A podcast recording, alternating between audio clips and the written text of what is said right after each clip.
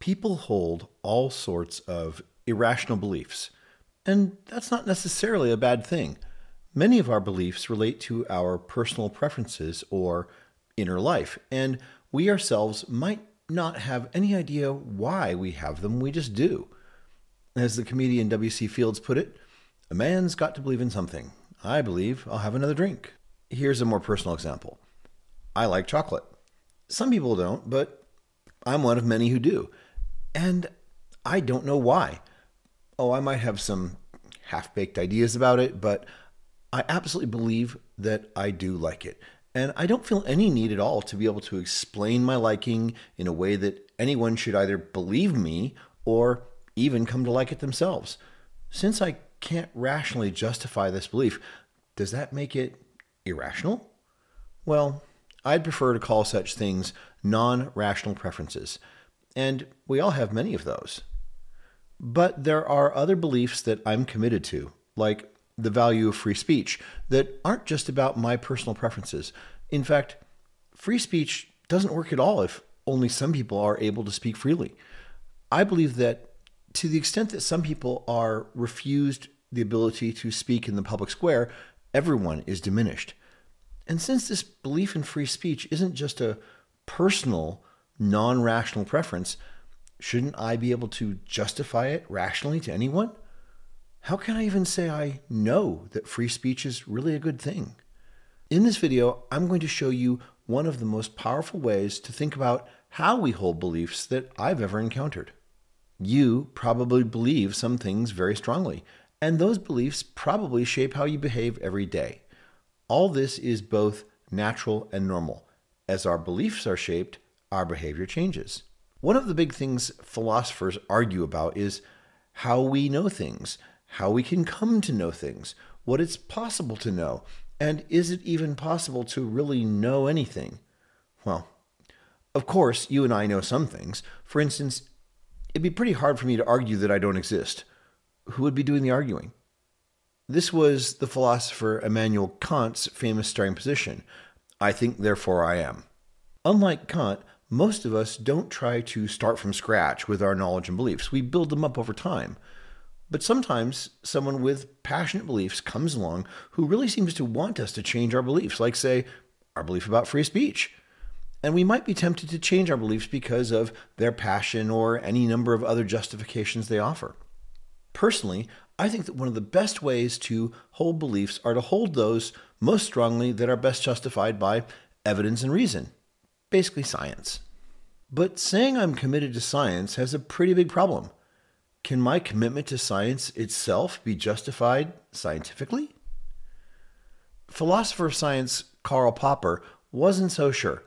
He definitely thought that science was a great way to learn about the world, but he also thought that at some point, belief in the value of evidence and reason, science itself, required a leap of faith.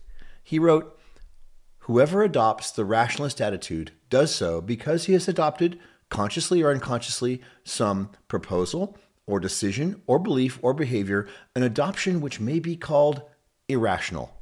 Whether this adoption is tentative or leads to a settled habit, we may describe it as an irrational faith in reason.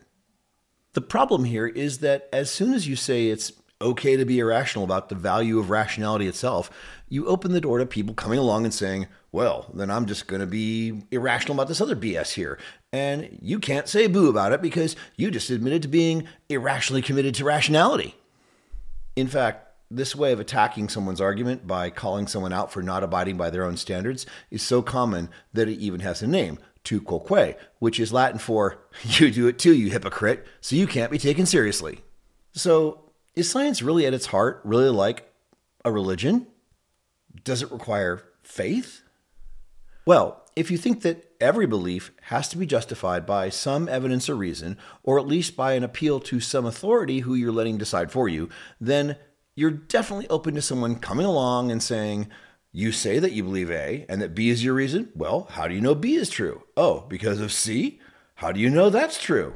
It's like a little boy asking his mother, Why? Why? Why? Until she gets exasperated and tells him to go ask his father. But at some point, dad's going to run out of answers too. And if he can't answer this infinite regress of questions, can you be said to really know anything at all? Well, another philosopher, William Bartley III, was also bothered by this idea of science somehow being a religion. He focused on the idea that if you demand justification for everything, you eventually run out of justifications.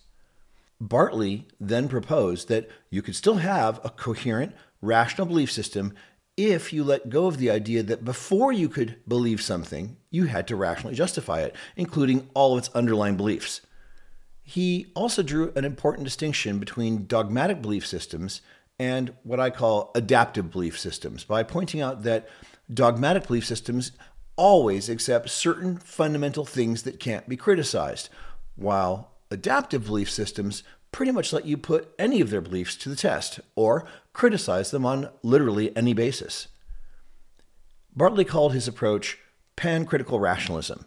Here's my slight rephrasing of his idea Pancritical rationalism is the simple idea that everything you believe should be held provisionally and open to criticism, including the idea that everything you believe should be held provisionally and open to criticism. I think this is brilliant. Bartley has replaced the assertion that everything must be rationally justified with the policy that everything can be criticized, including the policy. Taking this approach doesn't mean you can't hold beliefs, even strong ones. It doesn't mean that your beliefs have to change whenever the wind blows either.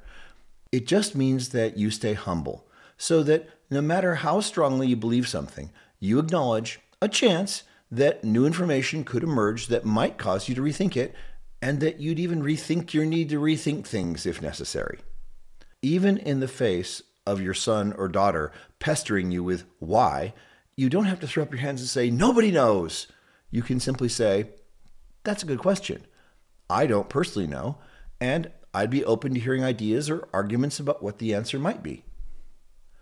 When you admit you don't know something, people will frequently jump in and offer their own beliefs as ways of filling in your gaps in knowledge.